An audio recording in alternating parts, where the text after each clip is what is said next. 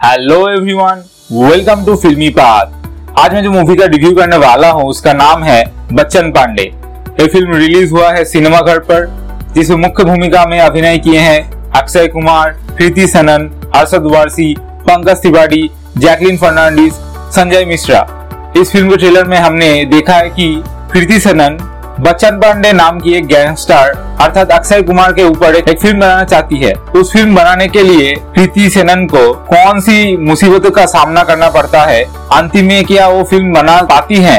वो देखने के लिए आपको ये फ़िल्म देखना पड़ेगा।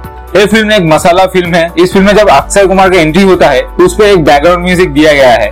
वो सुनने में बहुत अच्छा लगता है। इस फ़िल्म का ओवरऑल सिनेमाटोग्राफी अच्छा है और कलर ग्रेडिंग भी अच्छा है, जिसकी वजह से ये फ़िल्म देखने में अच्छा लगता है। इस फ़िल्म में अक्षय कुमार ने अच्छा काम किया है। उनका स्वैग इस फ़िल्म में हम देख सकते हैं। बहुत सारी जगहों पर अक्षय कुमार का कॉमेडी वर्क करता है। इसमें अरशद वासी और प्रीति सेनन ने भी अच्छा काम किया है। इस फ़िल्म में और जिन अभिनेताओं ने काम किया है, उन्होंने भी अच्छा काम किया है।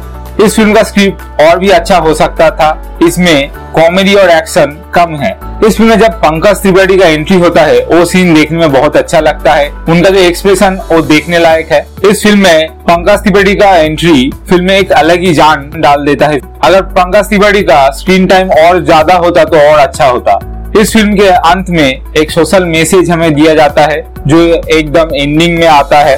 अगर आपको ये फ़िल्म का रिव्यू अच्छा लगा तो इसे लाइक करे शेयर करे, हमारे चैनल को फॉलो और सब्सक्राइब करे। अगर आप फ़िल्म या वेब सीरीज़ से रिलेटेड कोई भी अपडेट्स पाना चाहते हैं तो हमारे फेसबुक पेज फिल्मी बात को आप फॉलो और लाइक करे। वहाँ पर हम समय समय पर फ़िल्म या वेब सीरीज़ से जुड़ी हुई अपडेट्स पोस्ट करते रहते हैं और देखते रहे फिल्मी पाथ